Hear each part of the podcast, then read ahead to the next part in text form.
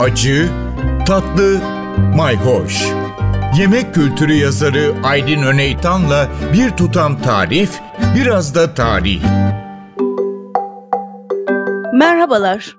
Mandalina'nın ülkemizdeki çeşitlerine devam edeceğiz elbette. Bodrum mandalinası ve hiç beklemezsiniz Edremit Havran mandalinası var. Ama önce yazarlara konu olmuş mandalinalara bakalım. Evet aslında çok ilginç bir kitap var. Travels with a Tangerine. Bir mandalina ile yolculuk. Tangerine aslında İngilizce'de mandalinaya verilen adlardan biri.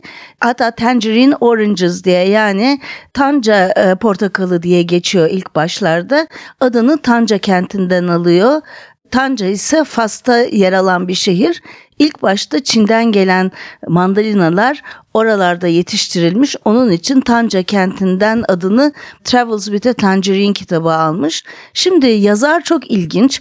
Tim McIntosh Smith Arapçayı çok iyi biliyor.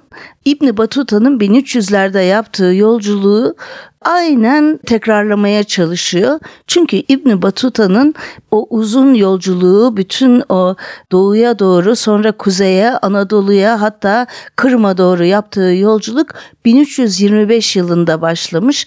Tim McIntosh Smith de cebine bir mandalina alıyor. Tabi sembolik olarak İbn Batuta'nın yoluna düşüyor. İbn Batuta'nın bu arada Tancalı olduğunu da belirtmek lazım.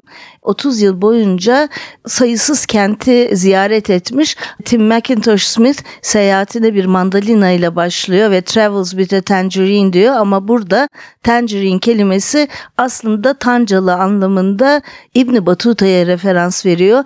Çünkü İbn Batuta Tanca'da yaşarken e, mandalinayı tatmamış olmalı. Belki uzun 30 yıllık yolculuğu sonunda Çin'e vardığında belki mandalina tatmıştır ama bunu yazmamış.